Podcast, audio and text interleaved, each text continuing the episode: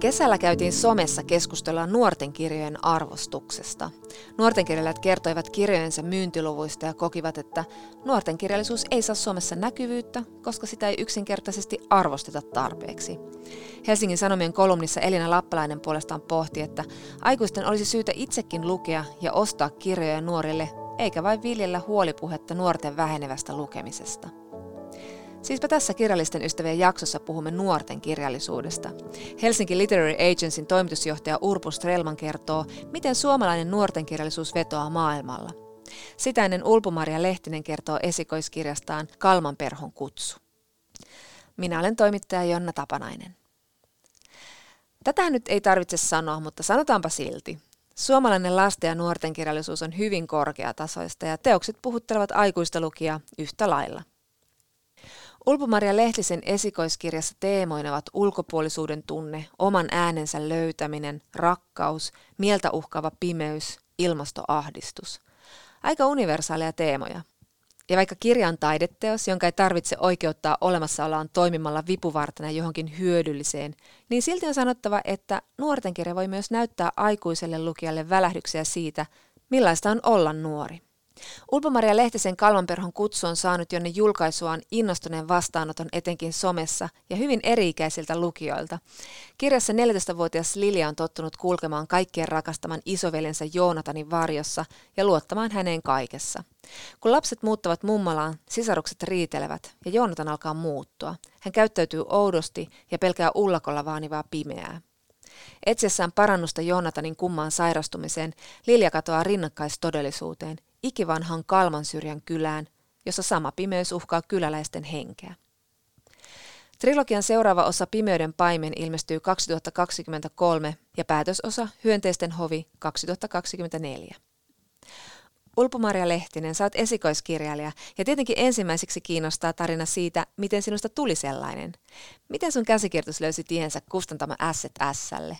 No mä tota, lähetin sen eri paikkoihin siinä kohtaa, kun se tuntui siltä, että nyt se voisi lähettää.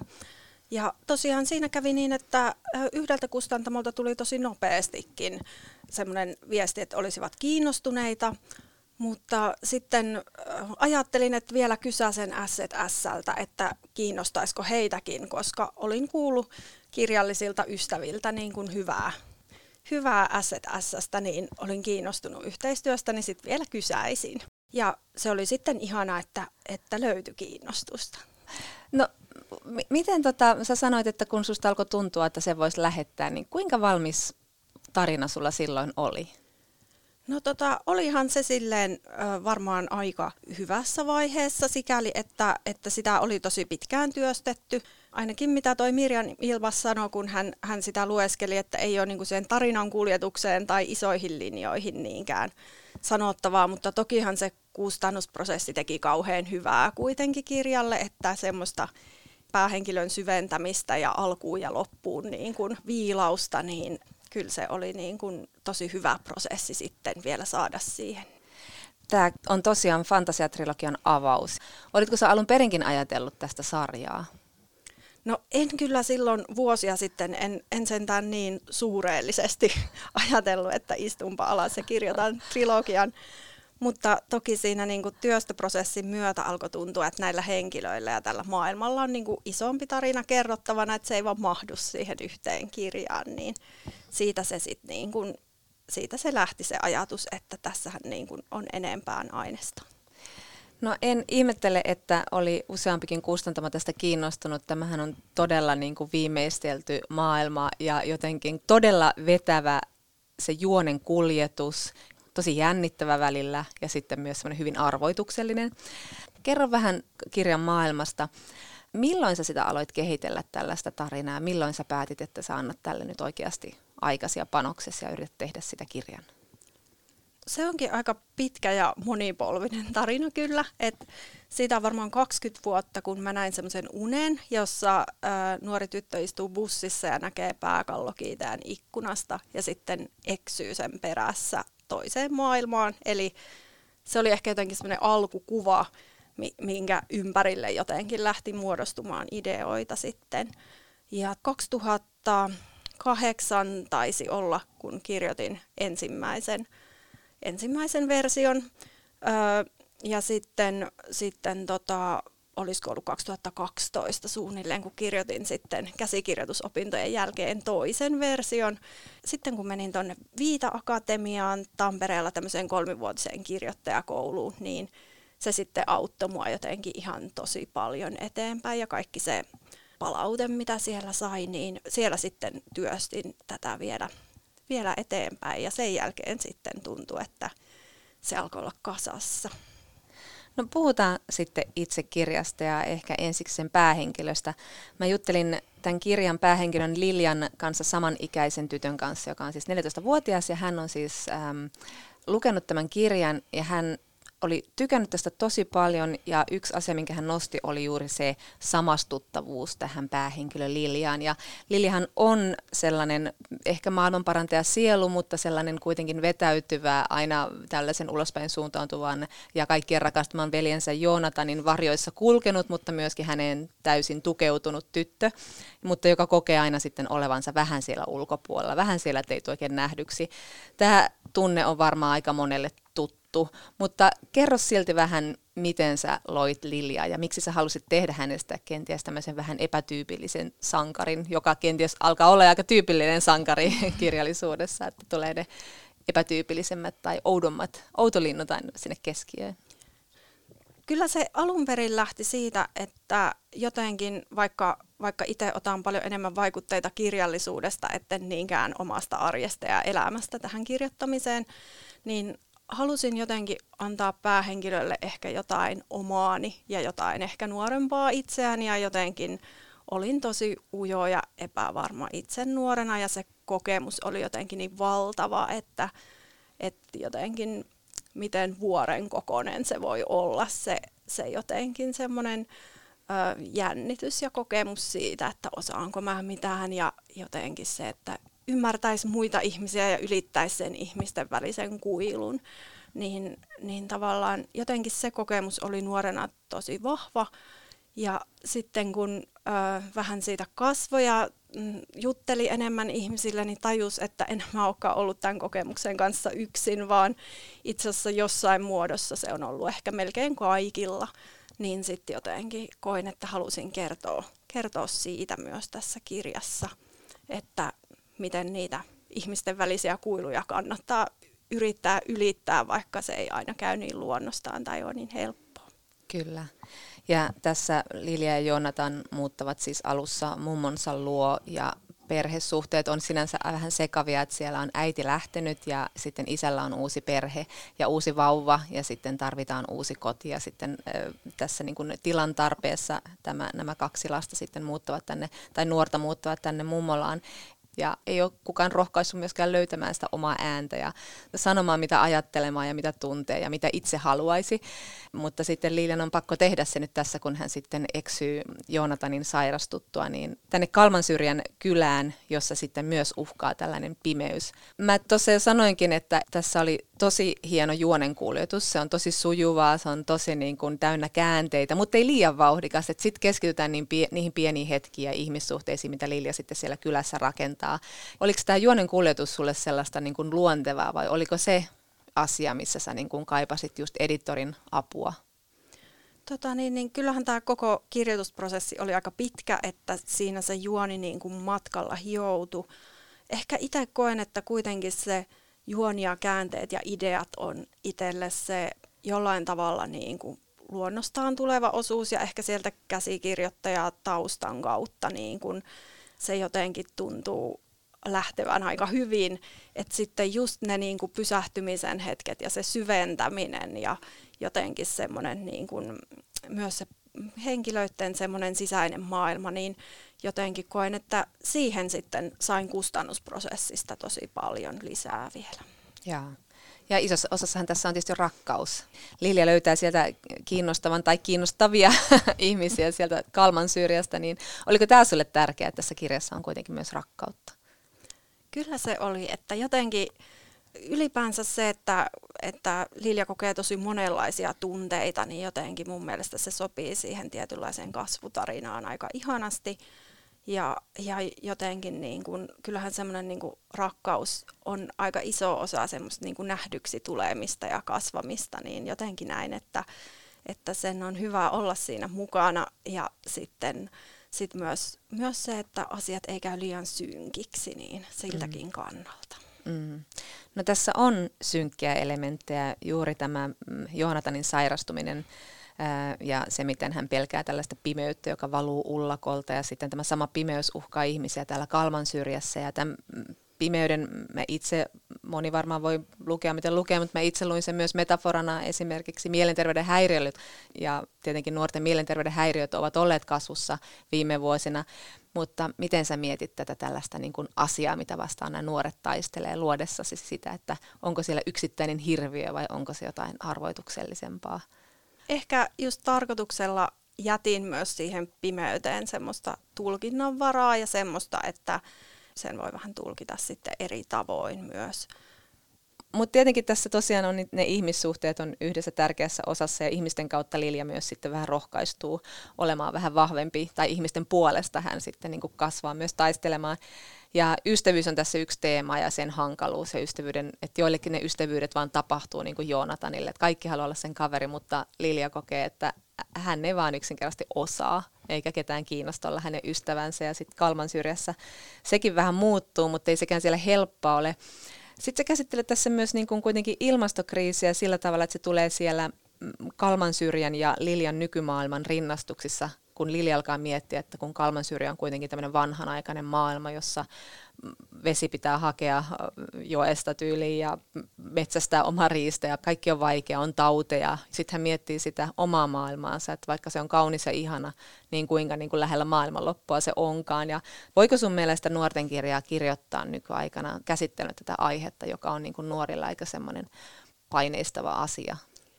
Varmasti voi, voi mutta itse jotenkin koin, että, että se on niin iso osa tätä mielen maisemaa, missä me eletään nykyään, että vaikka siihen ei, ei olekaan mitään vastauksia, niin se on kuitenkin siellä mukana. Et se on jotenkin se meidän ajan ja nyt elossa olevien sukupolvien jotenkin se suuri kysymys ja kohtalon hetki, että, että jotenkin tämä elämäntapa ja maailma täytyy kuvitella uudestaan ja, ja jotenkin haastaa se, miten asiat nyt tehdään. Että et tavallaan niin kun, kyllä, kyllä tuntui siltä, että sen täytyy siellä olla mukana, vaikkei se siinä pääosassa olekaan. Kyllä. Halusin myös kyllä kirjoittaa semmoisen tarinan, missä on mukana toivoa, että viime vuodet on eletty aika synkkien uutisten varjossa monessa asiassa ja jotenkin koen, että kyllä fiktiolla on siinä aika iso merkitys, että sit se meidän maailmankuva ei ihan synkisty liikaa. Että jotenkin halusin kertoa tämmöisestä aikuiseksi kasvamisesta ja ystävyydestä ja myös vallasta semmoisen tarinan, missä on semmoinen pieni toiveikas pohjavire. Ajattelen, että jotenkin semmoinen toiveikkuus ja pieni realistisuus ja positiivisuus sitten on semmoisia, mistä käsin pystytään paremmin toimia että sitten semmoinen leuka rinnassa kohti uusia pettymyksiä ei ehkä oikein sitten kuitenkaan vie maailmaa eteenpäin. No kerro vähän, miksi sä halusit luoda tästä Kalmansyrjän kylästä, johon Lilja eksyy, tällaisen niin kuin vuosisatoja vanhan maailman kyläyhteisön, jossa kuitenkin oli näitä fantastisia elementtejä. Mihin sä niin kuin pyrit tällä Kalmansyrjän ja tämän Liljan oikean nykytodellisuuden rinnastuksella? Mä oon itse tosi kiinnostunut historiasta ja mun mielestä myös niin kuin se, miten ö, erikoista aikaa vaikka nykyaika on, niin sekin tulee ilmi oikeastaan vasta, jos sitä vertaa niin kuin hyvin muunlaisiin aikoihin, mitä, mitä on eletty.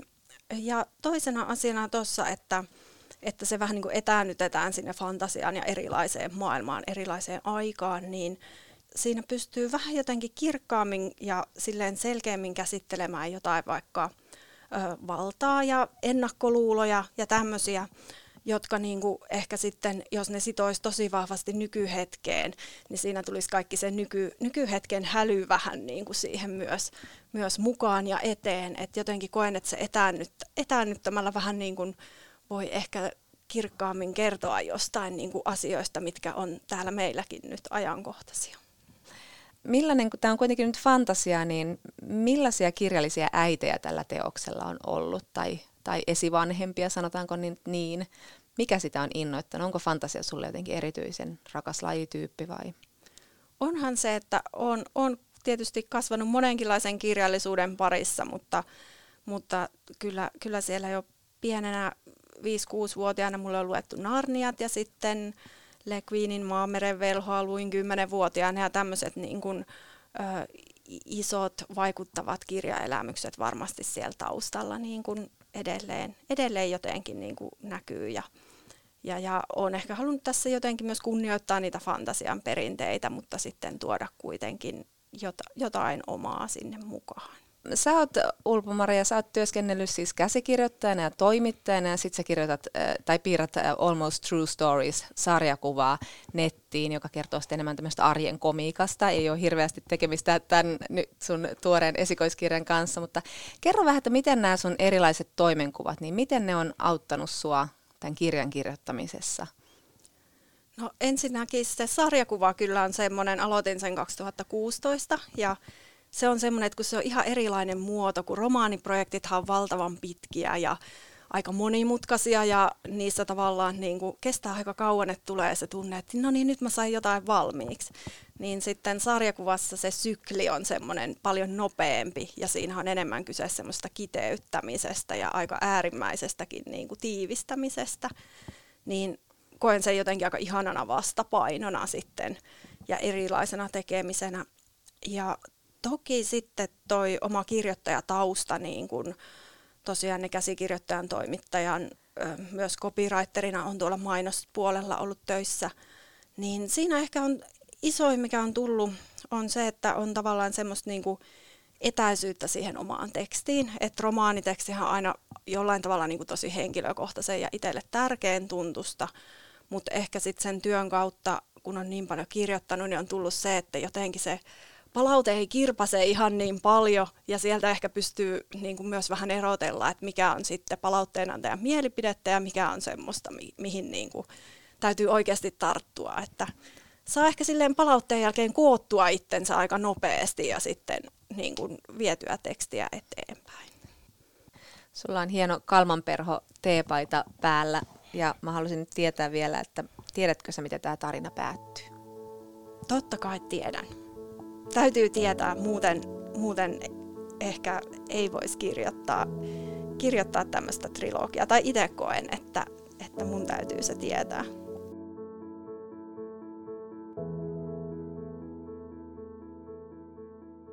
Kirjallisuusagentuuri Helsinki Literary Agencyn toimitusjohtaja Urpu Strelman.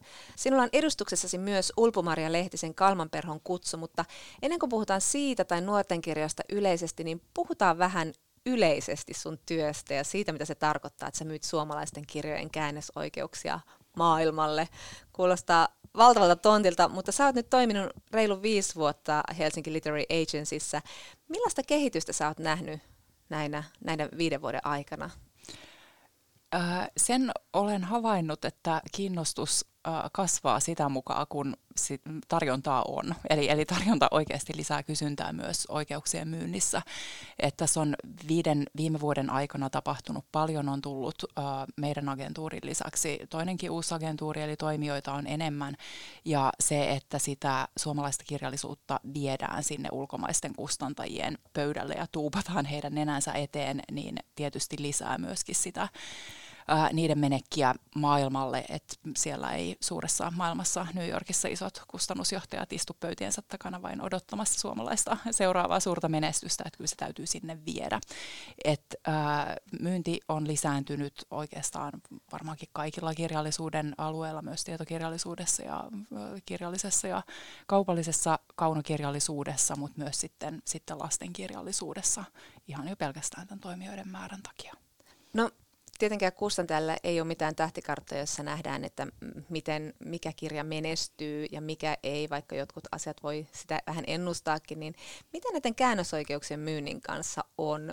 Pystytkö sä vähän katsomaan, että tämä on nyt, tämä vetoaa kyllä ehdottomasti Ranskassa tai tämä me viedään Saksaan tai jotain yleistä pystyy jo näkemään, että tietysti siinä on voi erehtyäkin, että kirjamarkkinat on aina arvaamattomat, että se on Suomessakin sanotaan ja, ja muuallakin pitää paikkaansa, että ainoa markkinatutkimus, jonka voi tehdä, on se ensimmäinen painos, että miten sitten toimii tai on toimimatta. Mutta kyllä tietysti ihan se, että kirja on laadukas ja sitten jos siinä on sen tyyppiset elementit, mitkä voi kuvitella, että nämä nyt toimisi Suomesta vietäessä jotain, kenties vähän suomalaisuutta, mutta ei toisaalta liikaa suomalaisuutta.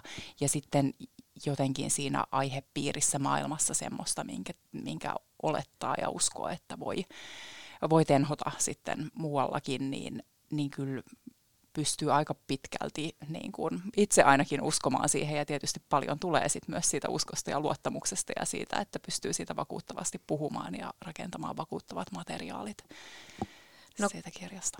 Kerro vähän, että mikä on ollut perinteisesti tärkeä myyntialue ja millaista muutosta siinä on tapahtunut? Onko jotkut tietyt maat nyt nousseet? Englanninkielinen markkina on kasvanut ja nousemassa, mikä on hirvittävän kiva tietysti, koska se on semmoinen porttialue monille muille alueille, että siinä vaiheessa, kun on myyty isoon maailmaan, niin muuallakin herää kiinnostus.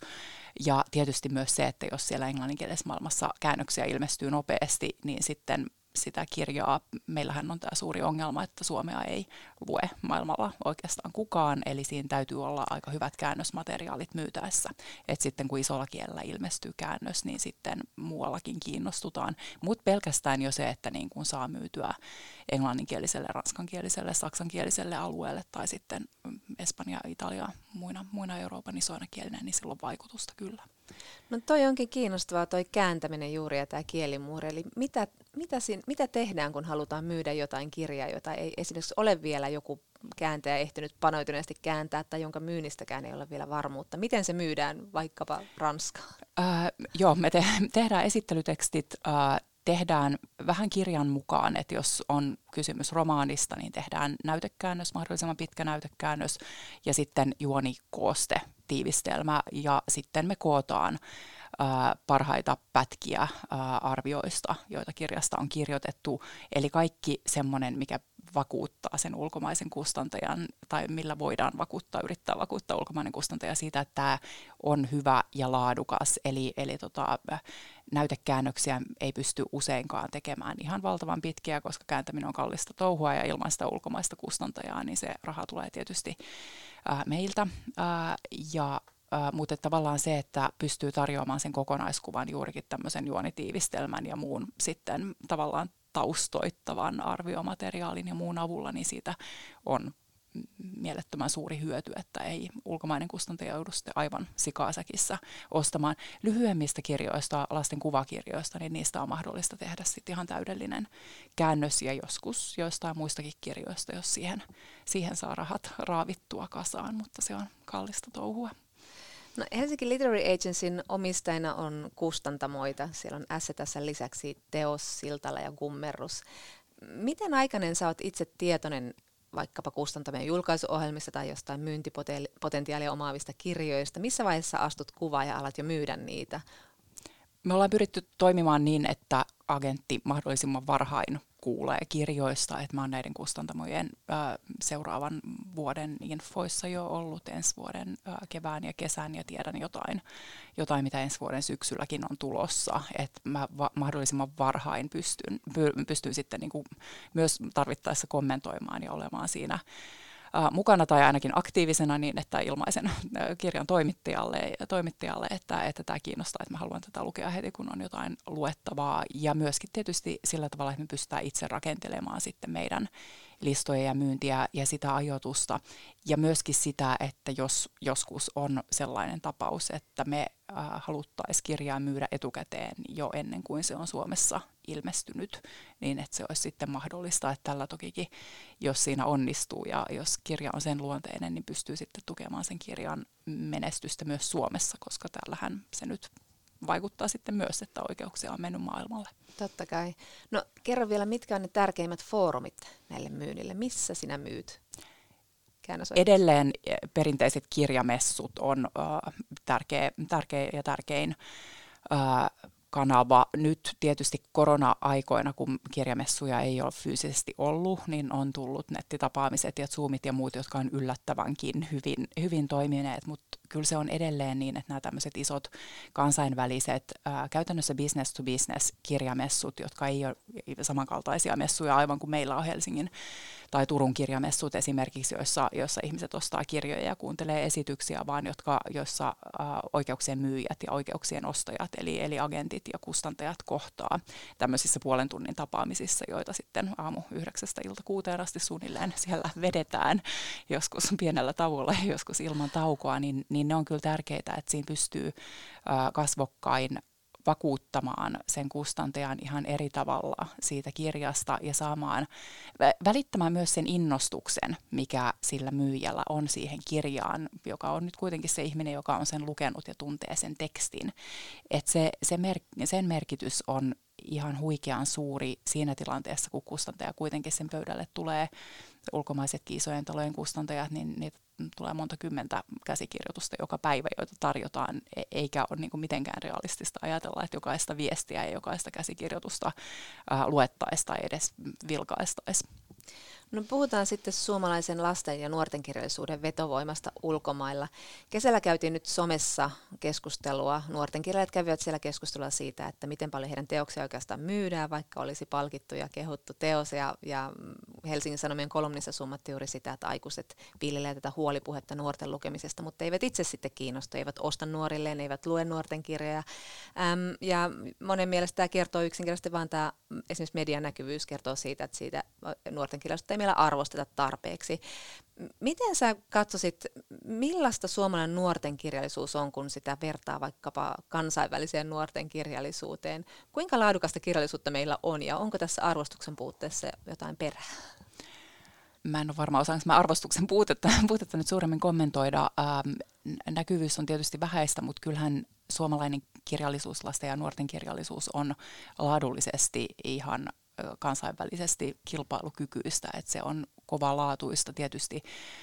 Niin kuin kaikissa kirjoissa on niin kuin jonkun verran variaatiota, mutta kyllä Suomesta on mm, viety aikaisemminkin paljon lasten ja nuorten kirjallisuutta ja ne on ihan menestyneetkin hyvin maailmalla, maailmalla että ei siinä laadullista ongelmaa, ongelmaa kyllä ole. Mutta lasten ja nuorten kirjallisuus on ehkä monessakin maassa ää, ää, tavallaan kysyttyä, mutta, mutta nuorten kirjallisuuden osalta se ehkä putoo vähän väliin, että se on ilmiönä melko uusi ja genrenä melko uusi, että on ollut perinteisesti tietysti aina on ollut kuvakirjoja, on ollut lastenromaaneja, mutta sitten mm, ennen maailman aika ei sit niin kauankaan ole, kun siis esimerkiksi itse, kun on 80-luvun lopulla, 90-luvun alussa olisi ollut tilaisuus siirtyä nuorten kirjallisuuteen, niin ei sitä hirveästi ollut. Kyllä. Että Töölön kirjastossa, joka on kuitenkin aika iso helsinkiläinen kirjasto, oli jo silloin, niin siellä oli yksi pieni hylly lastenosaston nurkassa sitä nuorten kirjallisuutta. Ja siihen aikaan ei vielä ollut hirveästi äh, käännetty esimerkiksi fantasiaa suomeksi. Aivan. Ja nuorten fantasiaa ei valtavasti kyllä ollut, ollut tarjolla ihan kotimarkkinallakaan, että, että mäkin olen siirtynyt sitten sinne aikuisten osastolle suoraan sieltä Just niin. lasten niin. osastolta. No nyt on tarjontaa ja on laadukasta tarjontaa ja on nuorten fantasiaa vaikka mitä. Kertoisitko vähän, millaiset, on, millaiset tämmöiset nuorten kirjat on kiinnostanut ulkomailla? Ää, no siellä on tietysti suomalaisesta äh, kirjallisuudesta, niin siellä on Maria Turchaninoffin kirjat, Sallasi mukaan kirjat olleet valtavia menestyksiä, joita, joita Elina Albeck on myynyt, myynyt aikaisemmin, että ne on mennyt valtavan monille, monille alueille. Nyt ehkä on ollut vähän hiljaisempaa meidän ihan tarjontakin tässä viime vuosina, mutta se nyt toivottavasti tässä korjaantuu. Kyllä. No miten tota, sulla tosiaan nyt on Ulvo-Maria Lehtisenkin Kalvanperhon kutsu trilogia aloitusosa myynnissä, niin millaiset mahdollisuudet sä näet, että tällä kirjalla olisi? Kyllä sillä on hirveän hyvä, siis sehän on mukaansa tempaava, tempaava tarina, erittäin hyvin äh, rakennettu, suunniteltu. Ja mikä on kivaa on, että siinä on uskottava, tosi uskottava se niin kuin kertojan ääni, tämmöinen niin kuin nuoren, nuoren tytön, joka sitten siinä, siinä trilogian myötä kasvaa ja löytää, löytää vähän sitä niin kuin omaa tietään ja rohkeuttaan, niin niin, niin silloin kyllä valtavat mahdollisuudet. Ja siinä on semmoista jotenkin vilpittömyyttä ja aitoutta, mitä mä uskon, että kansainvälinen lukijakunta myös arvostaa ja sillä tavalla tuoreutta. Kyllä, ja siinä on myös semmoista tiettyä suomalaisuutta, mutta ei kuitenkaan liikaa. aivan, aivan. Summasit tuossa. Joo. No miten esimerkiksi Anja Portinin Radio Poopov on kiinnostunut maailmalla, eikö totta? Osaatko sä sanoa, mikä, kirjas, mikä siinä kirjassa on ollut se vetovoimainen asia? Se, tai se sijoittuu kuitenkin tämmöiseen niin kuin reaalitodellisuuteen, jossa on sitten myös tällaisia fantastisia elementtejä.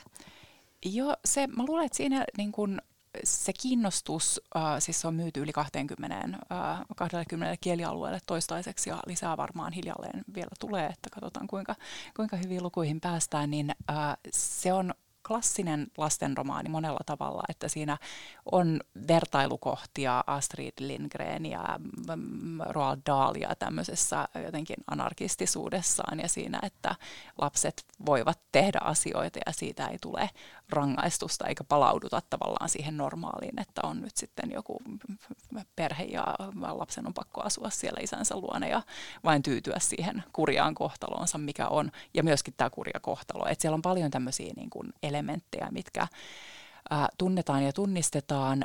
Ja siinä tietysti on vahvat tämmöiset ystävyyden, yksinäisyyden, siitä selviämisen teemat olemassa, mutta sitten siinä on tämmöinen jotenkin niin kuin tekstin ulko, vähän hieman tekstin ulkoinen asia, niin se kirjan nimi että se, se nimi on vaan hirvittävän hyvä, että se on Radio Popov. Että mä luulen, että se vetoaa semmoisiin nostalgisiin tunteisiin, mitä tämmöisillä nelikymppisillä ja viisikymppisillä on. Että siinä on radio, joka on toki olemassa oleva media, mutta et kuitenkin tämmöisenä niin kuin radiolaitteena ja radio-ohjelmien tekeminen, niin ää, on myös semmoista nostalgiaa herättävää ja sitten Popov ja tämmöinen niin kuin viittaukset neuvostoaikaan ja jotenkin tämmöisiin vanhoihin fyysikoihin ja muihin, että siinä on vähän semmoista niin kuin nostalgisen seikkailun tuntua. Ja tota, tässä, tässä tietysti ää, ei vielä ollut Ukrainan sotaa tai tämmöistä ää, rasitetta mm. siihen niin kuin, ää, mm. Venäjä-viittaukseen siinä vaiheessa, kun tätä on Kyllä. lähdetty myymään. Että. Kyllä. Ja usein tuntuu, että suomalainen ja kansainvälinen nuorten kirjallisuus se kulkee niin kuin edellä tietyllä tavalla, että siellä käsitellään tosi rohkeasti vaikkapa seksuaali- ja sukupuolivähemmistöjen oikeuksia, siellä on diversiteettiä päähenkilöissä ja, ja niin kuin musta tuntuu, että myös nuorten kirjallisuudessa viehättää se, että siellä ollaan jotenkin vähän askeleen edellä ehkä siitä, mitä aikuiset vasta alkaa kelailla. Joo, jo siis toi on ihan totta ja e, esimerkiksi Radio Popovissakin on se, että se kaikkia kustantajia ei ole vain miellyttänyt se, että siinä on tämä poika, joka on aika pitkälti heitteillä siellä kirjan alussa, että, että isä on poissa, äiti on lähtenyt jo kauan sitten ja poika on siellä yksikseen asunnossa ja nyt tällä kertaa ei ole edes ruokaa siinä eikä rahaa ruokaan, että, että tilanne on huono. Että, että tämä herättää myös vähän semmoista tunnetta jo, jollain, mailla, jo, jollain alueella joissain kustantajissa, että ei tämmöistä oikein lastenkirjallisuudessa voi olla.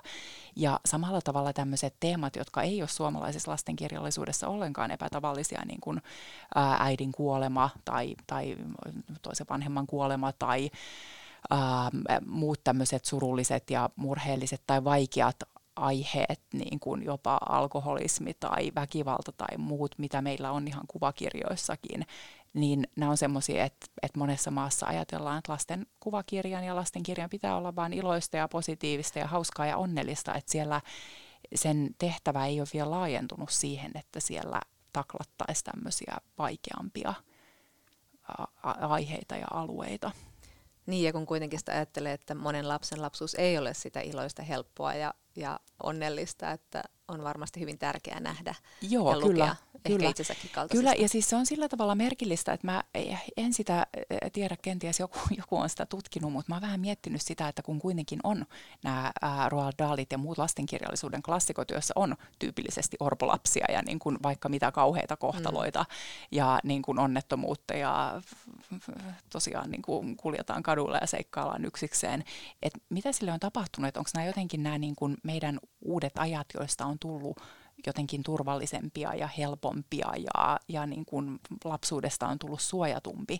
Että vaikuttaako se siihen, että ei sit haluta tuoda esille ollenkaan sitä, että toisinkin voi olla. Tämä oli Kirjalliset ystävät ja tässä jaksossa keskustelemme kirjoista Ulpo-Maria Lehtinen, Kalmanperhon kutsu sekä Anja Porttinin Radio Popov.